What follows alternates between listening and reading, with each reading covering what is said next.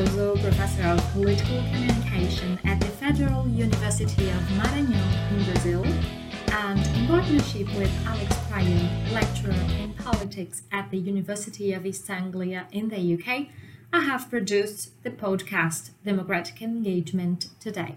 In the current context, we planned to hold a series of conversation with academics worldwide and discuss various responses to the pandemic and how these might impact on politics and democracy. Consequently, we have been asking these academics about the challenges and the consequences of this time for each country beyond medical concerns. And we have been discussing these problems, proposed solutions, and the state of politics and democracy as we understand it. Uh, so, just to recap on uh, some previous episodes, we've spoken uh, in the past with Nicole Curato, uh, who's based at the University of uh, Canberra. Uh, we've spoken with Professor Cristina Leston Bandeira, who is based at the University of Leeds.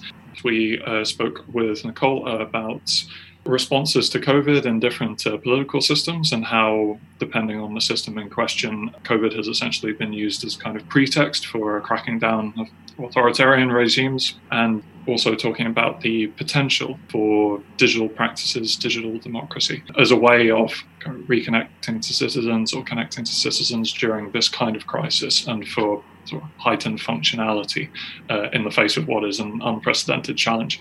Um, similarly, we spoke with uh, Professor Leston Bandeira about uh, these kind of challenges and about uh, new techniques that uh, parliaments are using, uh, increased take up, or at least sort of the relationship with take up of digital practices within political institutions. Um, we spoke a little bit about practices in Brazil, in Portugal, and UK, and um, how there has been a different sort of uh, take up and a different uh, adaptation to this kind of crisis, depending on the political system, depending on the sort of current state of affairs democratically and uh, politically. Um, so we're hoping to, I think, sort of explore those kinds of questions and more across future episodes.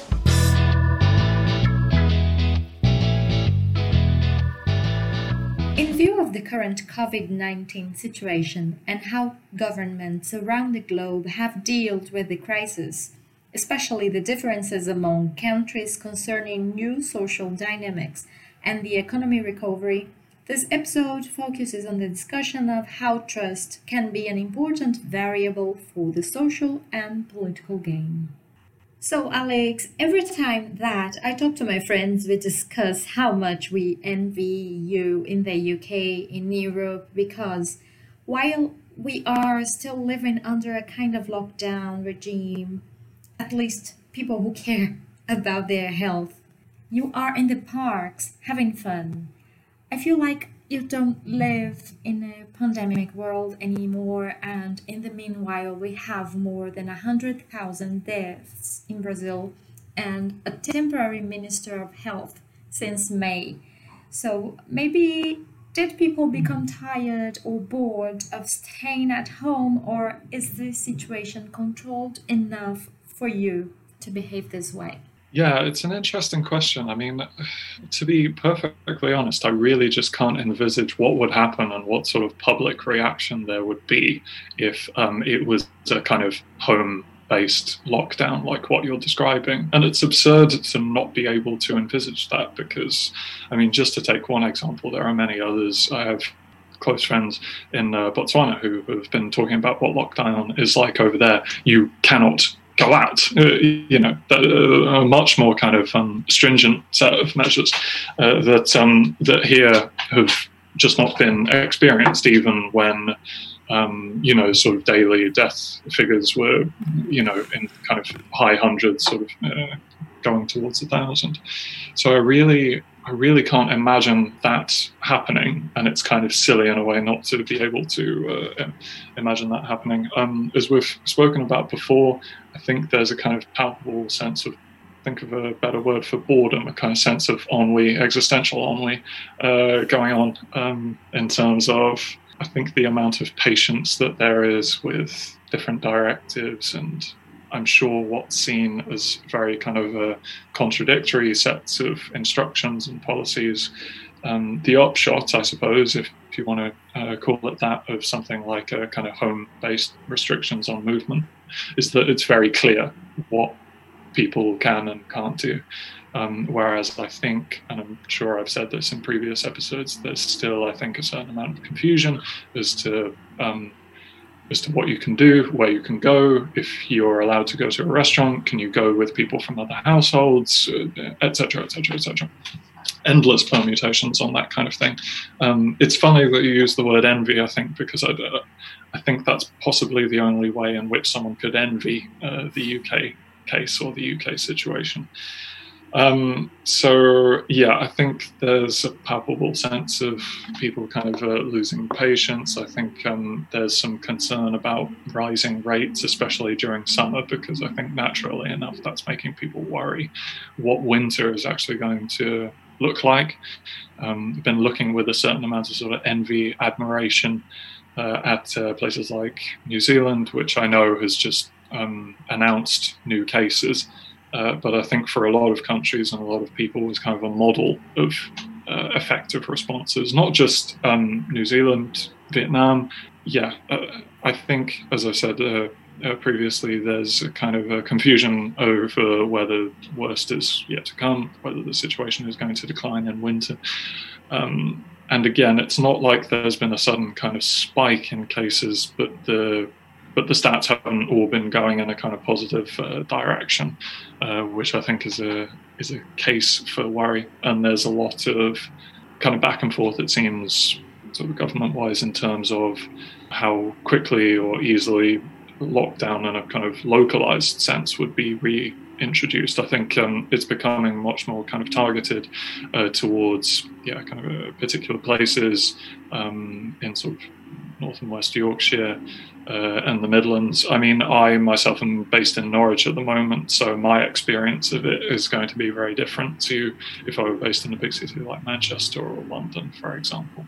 Um, so again, it's kind of very it's very different according to the area, even in a relatively small country. Um, and it's becoming more sort of localized and targeted, but I think the same problems are still there in terms of um, in terms of clarity of instructions. I mean, it's a double-edged sword, isn't it? Because we're kind of in an age where information can be transmitted extremely quickly uh, via social media and all the rest, uh, even though not everyone has access to it, and we've spoken about that in the past. I have also spoken with several people who, you know, have kind of cracked that work-life uh, balance now and have got used to a certain uh, degree to lockdown. So, from person to person, it's a very mixed uh, image, I think and um, a very mixed set of communications, um, uh, sort of government uh, government wise, which I think is inevitable to some degree because the situation is changing so much so quickly. Sometimes getting worse, sometimes getting better, and very seldom at a national level. You know, it's so it's so localized, community based. I mean, again, this kind of um, this outbreak, well, a small outbreak of cases in New Zealand. You know, this is one family we're talking about, and all of a sudden, um, Auckland, you know, uh, changes overnight. You know, uh, from moment to moment. So um, it remains, I think, a very uh, a very uncertain time. I don't think it's doing anything for trust in government. Um, but yeah, yeah again, perhaps and, that's yeah, and governments are in the center of this crisis because you said, as you said, the UK is a relatively small country. Brazil is a big country, so we have a bigger problem. But for example, you have Canada, which is a very big country, and it's um, in a better condition than us in Brazil, and much better than you in the UK it very much kind of speaks to this idea of it being so different um, from country to country. Uh, again, you know, kind of looking at looking at the case of somewhere like China, you know, it's so much dependent on what infrastructure was there before, what sort of uh, what kind of culture there is. I'm not just talking about sort of historical culture. We're talking about surveillance culture, for example. I mean. Uh, I don't have the data on this, and this is mostly kind of anecdotal, but I think um, a lot of what I've heard from the case of Canada, which, as you say, is an enormous country, but you know we need to bear in mind that the population is considerably smaller than the UK. Um, but also I've heard lots in terms of in terms of this culture of a certain degree of trust. I think in kind of national and regional government or governance, maybe more more accurately, where I think it was just a quicker springing into action and perhaps more of an insistence in the case of the UK that uh, this could be weathered. Um, I mean, we've spoken and will continue to speak about this relationship, which is often a kind of complex relationship between the level of trust mm-hmm. in healthcare institutions and political institutions to actually deal with a challenge like this and whether that results in an effective response. And often there's a kind of um, sort of inverse ratio where the less trust there is, um, sometimes the better response there is because there's not a assumption. Um, there's almost not a kind of hubris that uh, the country can cope, that the infrastructure can cope, that the healthcare systems can cope. But in the case of Canada, there, there is maybe a positive relationship between trust and um, action. People just kind of getting on with it. Again, this is sort of anecdotal, but there's no reason necessarily to dismiss that.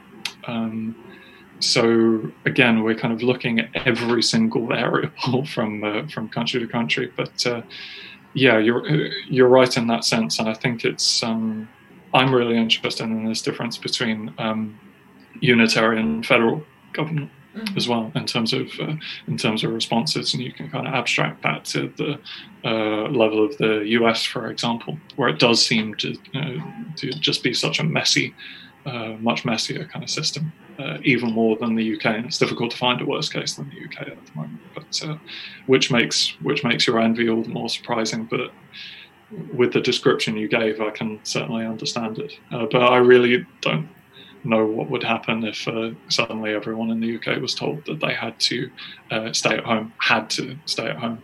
Um, I really can't even picture what that would be like. Oh yeah, I've seen that photo of the guy who was wearing a mask uh, only a mask you know, in the streets of London. Yeah, um, I think um, that that pictures a lot what means to say to a British person in the summer to stay at home.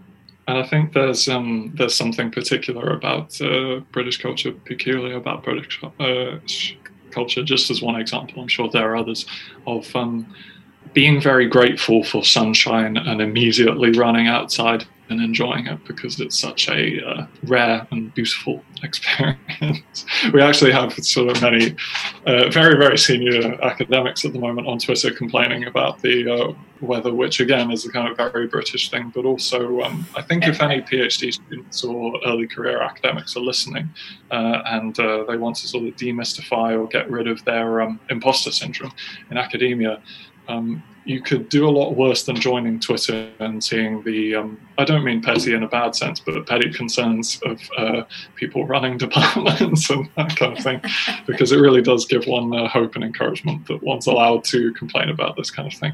Uh, but um, yeah, I mean, you mentioned London, and I always get used to thinking of London almost as a kind of cultural enclave within uh, England as well, because London is is also just such a different case, you know.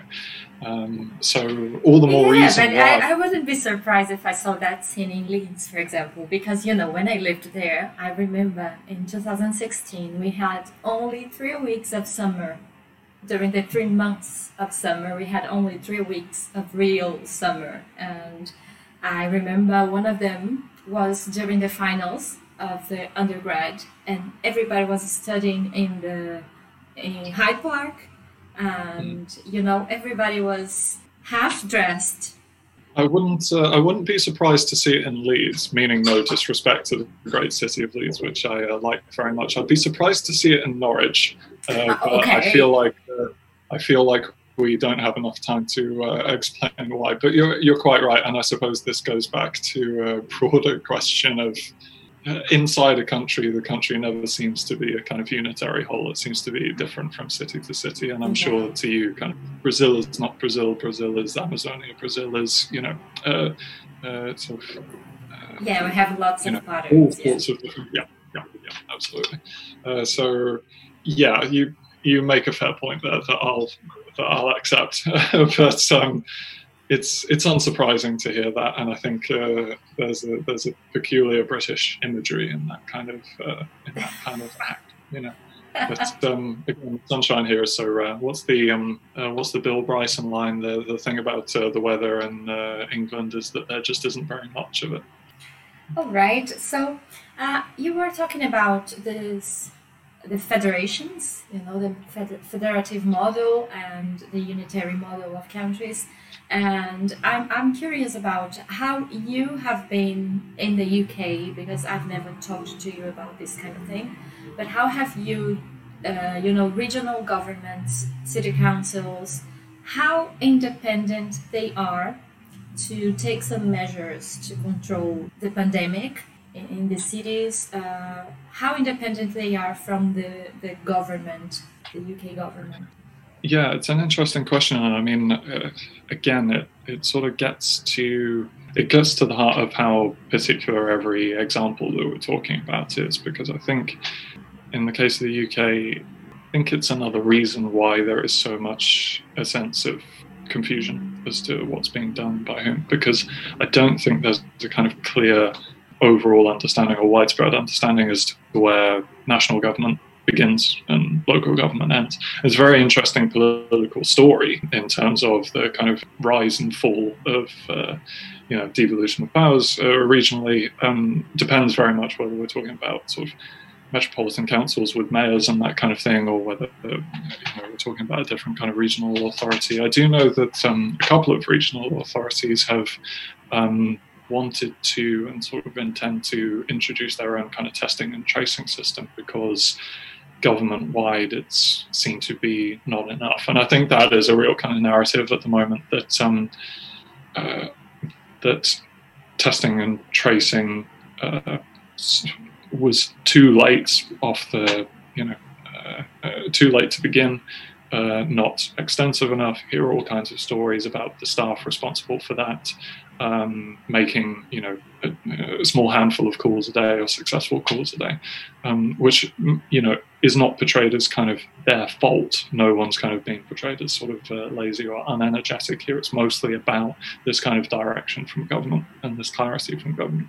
Um, so again, this kind of very much plays into the um, the confusion and I think this kind of narrative of slightly kind of shambolic uh, response uh, here. And um, yeah, I think that's probably the most kind of important point to make at this point that uh, that there are a number of regional authorities that um, appear to be so dissatisfied for you know legitimate reasons um, in the national response you know and what is a very kind of centralized unitary country sufficiently um, disappointed in the response or seeing it as lacking that um, they're prepared to pick up the slack themselves or see it as necessary. It doesn't look good for governance, which is often only ever seen as as national, really.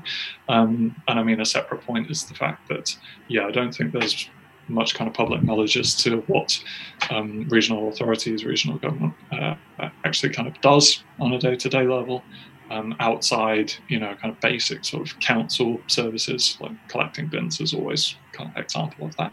And also just not a massive amount of interest or engagement with. The, the, the sort of engagement levels that we see in terms of um, sort of uh, local government elections, police crime commissioners especially, um, reflects this idea that there's just not that connection there, which is a shame really, as it's, it's often uh, an area or a forum where people can make a lot of difference. But again, that's a slightly kind of separate point. So, um, yeah, I think um, all of this is really sort of contributing towards this sense of a kind of um, sort of disaggregated, messy, shambolic, slow, and kind of um, and incomplete uh, response from the government uh, from the government, which definitely doesn't seem to be reflecting public sympathies at the moment.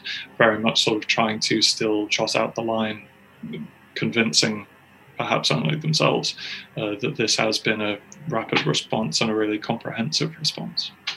Mm-hmm. Yeah, and furthermore, you have the problem of uh, not the problem, but the question of Scotland and Wales.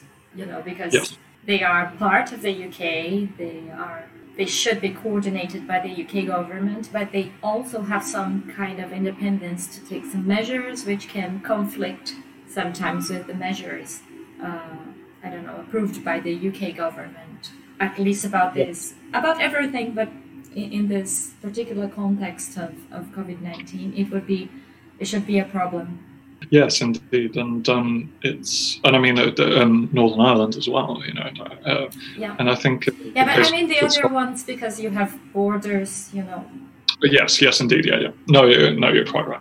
Uh, and um, in the case of Scotland, for example, it's sort of uh, this sense of comparison uh, between someone like Boris Johnson, someone like Nicola Sturgeon. Uh, Nicola Sturgeon often sort of uh, put forward as a real kind of uh, sort of positive alternative to the approach of uh, Johnson. And often, you know, it's very interesting to see um, Sturgeon's responses to uh, Johnson's announcement, for example. And we often see, you know, I think relatively small but very significant policy divergence. You know, very much get the sense that uh, we're looking at two different uh, systems here. Um, and I think all of this is kind of aided and abetted by the fact that, uh, you know, as the UK um, stats come in daily about casualties, cases, deaths, um, obviously for statistical reasons they're going to be lower in um, uh, Wales and Scotland, but pretty dramatically. And I think this maybe sort of contributes to that. Uh, uh to that impression as well, so that's an important thing to uh, to be to be bearing in mind. Uh, again, you know, looking at a sort of um, looking at a disaggregated uh, system to some uh, to some degree. I'm curious. I mean, sort of outside what you've um, what you've mentioned before uh, during this during this conversation, the question that you asked me, which I'd like to sort of return to you, is this idea of sort of what's going on beyond uh, what's happening in the news, what's being sort of read uh, in the paper, sort of what's, you know, how are you sort of getting on and how do things feel over there? Well, I think we are we are we are almost in the same place we were when we talked in our first episode. We have that uh, we have an increasing curve of contamination by COVID nineteen. We have uh, no policies, you know, from the national government to control uh, the spread of COVID 19. And now we have a dangerous situation that is the virus is going to the countryside where the health system is more precarious, it's a more delicate situation. And since we, don't, we didn't have this coordination from the national government, uh, we have some regions and some uh, states that have been controlling the, disease and the number of deaths has uh, decreased. However, uh, some um, some governors, some regional governors who are aligned to the national government didn't act in the beginning, in the very beginning. So now there are states, for example, in the center west of the country, uh, the curve is really increasing uh, very much, you know and it's it's worrying because if you don't if you can control in some part of the country it will spread again all over the country you know because people are traveling. Our economy is open. So we just don't have universities schools and this kind of, of spaces working uh, right now. But the other ones you know uh, industry is open even though uh, those sectors were not considered essential, they are working normally.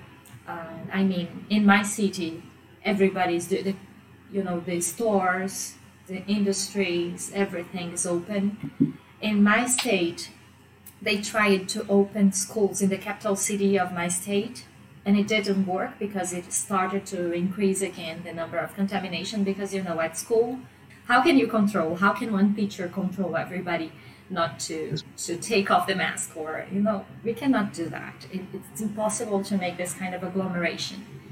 I, don't know where we are going because, as I said to you before, we don't have a, a, a real minister of, of health in the country since May, the end of May. So we are in August now. So during this pandemic, we actually had three ministers of states, but two. Two doctors in the beginning of the pandemic between March and May, and they quit because they didn't want to follow what the president wanted.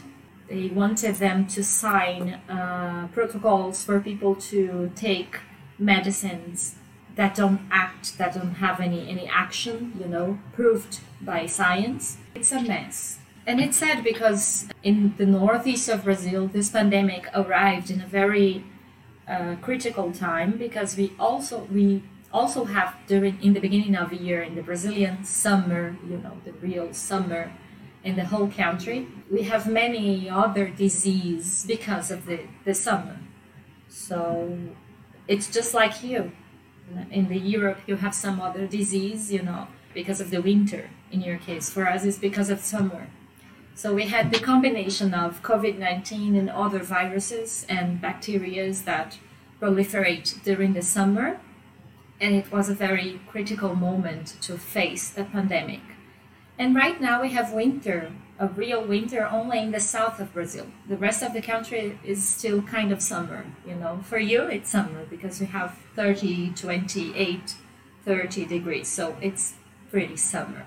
And we don't know, we cannot see an ending of the situation. And, and now, even though we have a vaccine, we don't know how how this could control the situation in the country because, you know, in the line of priorities, we don't see Brazil as a country that will have uh, vaccines in the first place, in the first moment.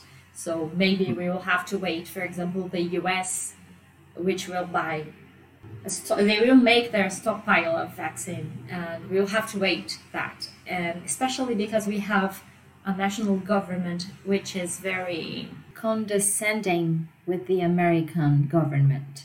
So I'm sure we will wait. And now we have a, one state of Brazil has signed a contract with Russia to test and to use that vaccine that we don't know that works. And you know, it's it's a mess. People are lost. Govern governors and regional governments in general are kind of lost, and as you said in, about the UK, it's very confusing here as well.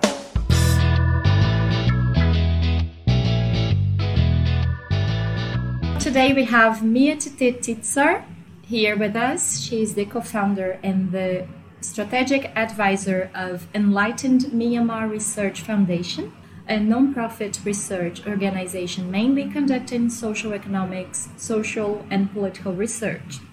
In 2016, at this foundation, she created the Parliamentary Research and Support Program, which carried out and published the performance analysis on state and region parliaments of Myanmar between 2011 and 2015. Currently, she is a PhD candidate in the Global Studies program at the University of Massachusetts, Lowell. So, Mia, thank you very much for being here with us today. Yeah, thank you, Isabel. Yeah, yeah. Thanks uh, for giving me this chance uh, to talk uh, internationally.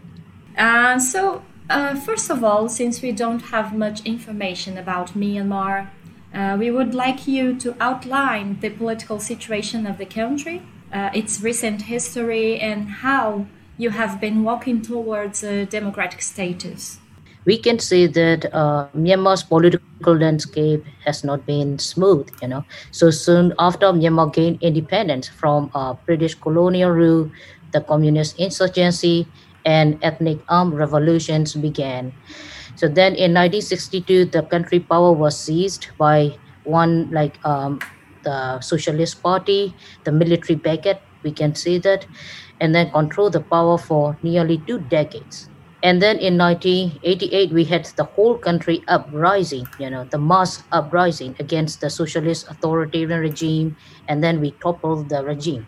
But unfortunately the military seized the power again and controlled the power for over two decades. So only recently in 2015 the first civilian uh, government came into power uh, but uh, we can say that still the military's role in the country's politics is significant, and uh, it holds 25% of elected uh, seats in the parliaments, so both at the union level and the state level parliaments. So it is true to say that uh, Myanmar is still like um, semi-democratic country and um, i think like uh, we all have been you know like always uh, bearing that uh, fear of like the country might uh, be going back to the authoritarian regime at one point of the the, the transition. Obviously, in situations like this, we have um, a lot of pressure put on democratic regimes, or indeed any kind of uh, regime, in terms of its institutions, in terms of bureaucratic system, that kind of thing. And uh, also, I guess, in terms of kind of trust of citizens in institutions to handle severe pressures like this. Um, and I was curious as to, I suppose, kind of how, sort of from your perspective, this is being handled. Uh, I guess in a kind of um, in a sort of uh, health policy sense. Um, whether there have been any kind of uh, political effects of that in terms of whether it's been used as a pretext for like a changed form of rule, for example, or changed uh, political rhetoric. And um, if you have any thoughts on how much public confidence there is, uh, or across different publics, how much confidence there is in um, sort of health institutions or political institutions uh, to to cope with a with a challenge like this. I think like uh, we first start uh, um, to talk about the the general trend of the COVID in the country. You know, so we can say that the COVID came into the country late. So only around like late uh, March we had very first uh, confirmed cases, and at the time both the government and the public uh, were already in a high alert you know by seeing like what's happening in the like a war across like uh, different countries you know and then they have that kind of hide a lot. so they somehow like uh, prepare for how we are going to respond if something really happen you know and then we also have that growing concern that um, the the country's you know um, health infrastructure is not really good you know and also uh, people also worry that uh, the country's uh, government the civilian government is just actually recently came into power. So we don't really have the kind of like initially we don't really have trust you know uh, in these um, like uh, COVID handling cases by the government and also the health infrastructure. But we can say that, uh, relatively uh, speaking, you know, the country and also the public, the government, you know, like did uh, some kind of like um, the response, you know, in a uh, in a good way, you know, in an effective way. I think so. Um, in terms of the government response, you know, the government uh, quickly, you know, um, uh, closed down the countries like uh, international entry point. You know, they cancel the international like uh, flights, um, and then they just maintained the relief flight. You know. Uh, so only one only those people who really want to come back from like us or uk or like some other countries we can you know contact to the embassy and then they arrange you know like a one uh, the flight things like that you know. So other other than that relief flights we don't really have international flights you know. So and then like uh, the the public uh, they have a uh, like i said you know they have uh, actually doubt in our government's response uh, to the the covid you know. So they have an overcautious situation so they cooperate and also they follow the rules and and and then in a, in certain cases they are like very proactive like uh, in a way of like community uh, developing the community response you know. They set up uh, the actually the community groups and then they also uh, provide uh, some kind of like education that covid like a response education to the to, to the public. And also, I think we also need to give credit uh, Facebook-based uh, education because the countries, I think 45% of the population use Facebook across you know the country. Uh, we have a, a, a lot of like a Facebook Facebook based education. And then in uh, certain cases the people also set up some of these community based response. You know they set up the patrolling point and a checkpoint like uh, at the entry of the community and then they check you know they patrol you know things like that. So we have kind of not intentionally cohesive but the situation of the country you know with a poor health infrastructure and also um, the people also have uh, some uh, doubt on the government like in a the, in its capacity to respond. So they actually collaborated i think like uh, this situation is good and also this situation actually saved the country in a covid situation. So we only have so far like i think six covid related deaths and then like only about 360 uh, confirmed cases and then like the spread is also very low. So this kind of situation is like a, we can give like a credit back to our, our country and other people actually.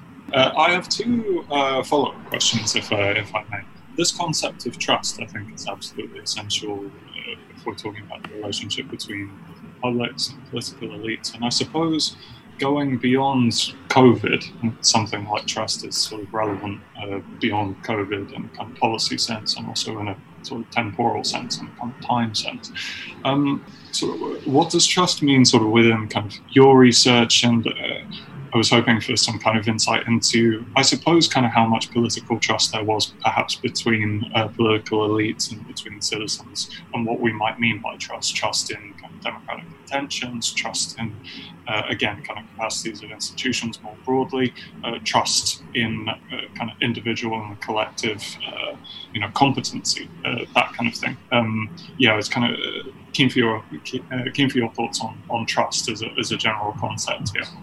I see. Okay, so the trust actually, you know, is a big issue in our country. You know, because the countries has been, you know passing through all of these tough years and all of these atrocities and uh, the country's uh, military regimes it has been like uh, for nearly six decades. It is really a, a, huge amount of time frame that we all have been suffering. So we have uh, that uh, trust deficit, but um, according to the so now but we have we are already on the track of the political transition you know we have been you know moving like uh, towards the democratic transition like uh, we can say that. But it is not really encouraging like if we look at the recent data we found out uh, through the the audit of political engagement that we did in uh, 2019 late 2019 uh, so the data shows that only about like uh, for 50, 52%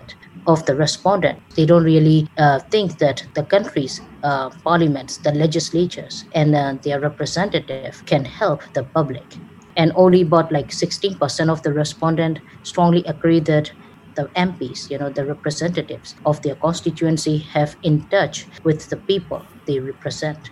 We need to actually um, handle the whole country uh, situation. We need to handle this uh, trust deficit issue. You know, we have a tr- that kind of trust deficit in uh, every aspect of the relationship building like uh, between like the government and the public between one community and another communities you know one like uh, ethnic uh, group and another group and one racial group and another group one religious group and another group. So in every aspect we have been facing with this kind of trust deficit. So we really expect a lot on the this current you know the most popular uh, democratic party that is also like the party in power. So we really put a lot of trust you know a lot of expectation on that party to like a build uh, trust and also like to build uh, inclusive the nation building when it uh, started came in came into power in uh, 2015 uh, but the situation is not really like a promising because uh, what I think is you know and also most of these like a civil society active civil society organizations thinks that the party even though it is uh, the, the, the country's the most popular largest democratic party uh, it actually the way it it has been doing is more in a sense of party politics not in a way of like a cohesive like a, a inclusive uh, nation building. I think like uh, the party thinks that uh, if they want you know the elections like the landslide if they want the landslide election if they want the majority in the country's parliament and then they can do the country they can do whatever the decision they can make they can build the country. No this is wrong. So all of these different groups especially ethnically different like uh, the groups has been waiting with a lot of expectation to to truly like uh, have a chance of representation. So the countries the democratic party cannot create that kind of space that kind of chance. So that actually give us a lot of like uh, limited hopes in uh, this current democratic transition led by the country's democratic party. So this is the trust issues that we really need to handle, and also the country civil society organizations. Their role is actually huge, and then they also really want to play role in a in the like uh, important aspects of kind like a democratic transition. But their role is uh, very limited and also still like their freedom of speech and expression is being uh, violated. And um, so like we have a slim hope in that aspect. And also like in this age of like a popular democracy and also in, in this age of uh, rising uh, nationalist sentiment. Some of these like civil society organizations they take the the, the standpoint of undemocratic like exclusive and a racially sensitive like a standpoint. So we also really afraid of that kind of like undemocratic you know we can say the uncivilized uh, civil society organizations so uh, that actually like uh, really create a lot of like uh, ethnic and racial problems in the country. And the, the country image is actually totally distorted in international stage.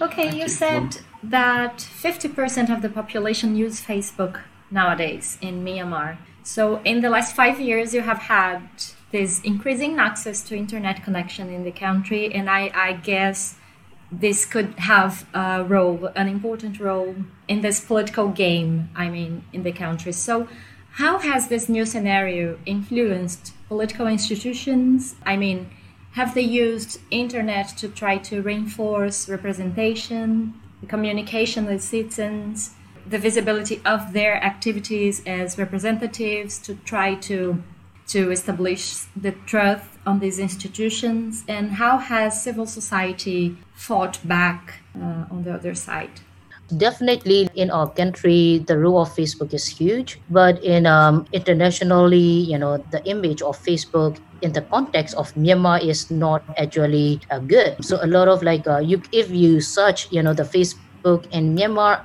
on a Google or any like a search engine, like you will see a bunch of documents or studies or you know opinion-based papers about like a Facebook contribution to hate speech, fake news, and also the the community violence, things like that. But I agree, like uh, this kind of scenario to some extent. Uh, but the the role of Facebook, like as a space, as a platform for us, you know, especially for the civil society organizations and also uh, especially for the civil civil society organizations that are still being you know like a struggling for uh, rising up for marginalized group. They they actually rely facebook a lot. The facebook actually serve as a forum. And then all of these situations of freedom of speech and freedom of expressions are actually not even guaranteed by the country's uh, democratic regime. So the the, the facebook is like uh, the media at your hand.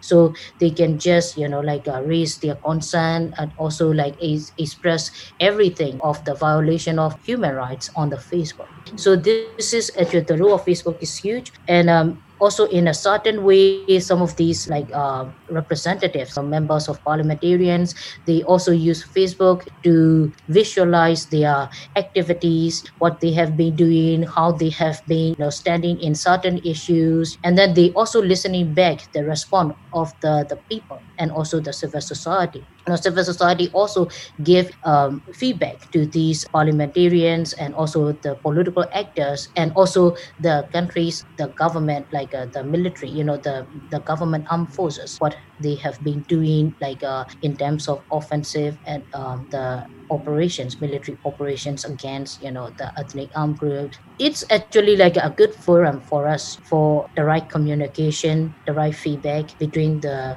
political and the, the still the military actors and the people and the civil society actors. So i think like uh, the facebook role is huge but uh, people in uh, Myanmar say that uh, the experience of using Facebook actually teach them back how to use it. So this is whatever you have a discussion with them about uh, the Facebook uh, negative image, and then they will, you know, make a response like that. Myat, finally, we would like to know more about the work of Enlightened Myanmar Research Foundation, your program specifically of research and support of parliament, and how you promote political education for the citizens and public engagement with political issues in the country. So, what do you do in this this foundation? Okay, thank you for, for this uh, kind of question. Um, so MREF actually is kind of uh, independent think tank uh, research organizations and then also the i think the oldest you know like a, a, independent think tank and in even one of the oldest maybe in in myanmar. You know we started since around 2010 uh, when the countries uh, was hit by a very like uh, devastated uh, storm Nargis so we actually like uh, developing our skills and everything like in a in a hands-on experience in the field and everything everything. And then later on we realized that based all of based on all of these uh, learning uh, throughout all these years we really need to correct our knowledge. These knowledge are actually distorted and uh, all of these like years of and democratic regimes and democratic and very cruel you know regimes. So as i said we have a trust deficit and also actually even in our knowledge uh, we are locked with all of these construct and all of these concepts that actually lead to that trust deficit. So we don't really trust each other and then with that uh, like a existence existential trust deficit we cannot build our country. We cannot build you know even though our intention is good like uh, we have a strong desire to build an, a, a democratic country we cannot build with that kind of like a exclusive knowledge you know ex- we exclude each other like uh, we are playing like almost every day like uh, with with the concept of us and them. So this is the situation we have been facing right now. So the most important work I think like uh, we have been MREF has been doing in this year is correction of knowledge to be more inclusive for all of these stakeholders. So we promote all of the, the, the inclusive learning and also we open the channel to all of the stakeholders and uh, especially civil society active, the, the civil society that uh, stands in a base on the basis of inclusive like uh, knowledge they should be like a voicing up so we actually open that kind of space in terms of like uh, forums and and also workshops and in these things we do. And at the same time we also do some researches like like audit of political engagement you know that we are kind of measuring the heartbeat of our democracy uh, and also encouraging like uh, providing that kind of information and encouraging like uh, both sides the political actors and also the people to engage each other in a positive ways. And also we provided uh, some of the support to the uh, parliament organizations and the parliamentarians uh, so that uh, they can actually some of these like active uh, MPs and also parliamentarians they can put best of their efforts to represent the people in like in an inclusive way. So this is what MREF has been doing and also collaborating with some of the the institutions like uh, SOAS DFID all of these like international organizations that we have been working you know one of the important program MREF has been actively involving right now is called Global Research Network on Parliament and People or GRNPP. So for this program, we work in partnership, especially with SOAS London, and it has been funded by Arts and Humanitarian Research Council and Global Challenge Research Fund of UK. So under this program, we have been working uh, closely with CSO across Myanmar and Ethiopia to nurture the research culture, knowledge, and capacity, and collaborative engagement. And then we promote inclusive policy making and inclusive knowledge building. And um, part of the, the this program, MREF uh, recently launched a new project called ETRA, uh, that is election-related research-based advocacy, targeting uh, the upcoming general elections in Myanmar that will be held in November 8 this the purpose of the project is to raise the advocacy issues and recommendations for the coming elected parliaments. So it's it's i think like we still need to go uh, very far. We still need to be done a lot. Uh, i think like a uh, this situation i also um, see still see positive. Like sometimes it's the situations are like getting like uh, uh waned and then like uh, getting like move forward going back forward things like that but within that like uh, range within that uh, environment we still can uh, put our efforts to promote that sort of engagement you know so this is good very nice. It reminds me very much about the concept of bridging of Robert Putnam. You have to make people believe each other and you have to make construct this community. People have to be associated and then we can construct a, a society that can believe in the institutions and make democracy better. Yes, exactly, Isabel. This is actually the rule that we have to follow, the concept, the knowledge we have to follow. Otherwise, we cannot build. And then we just lost. Thank you very, very much, Mia. Today it was a very nice conversation. I, am really glad to know more about other countries, to talk to people like you from uh, Myanmar and to know more about this different context of mine, but not that different because I see some similarities. When you talk about Facebook, I see a lot the problem about disinformation, misinformation, fake news here in Brazil, but for us, it's through WhatsApp, uh, the hate speech, and how these hate communities are created through this kind of, of tools, of digital tools. So uh, it's very nice to hear from, from you. Thank you very much to you both and uh, giving me this um, chance to talk. And also, I also really like appreciate, you know, like one good aspect of COVID-19 that the situation we call the, a, a new normal that give us a, a, better chance to connect at each other. So taking this advantage and then we now have a connection and then I now got a chance to talk.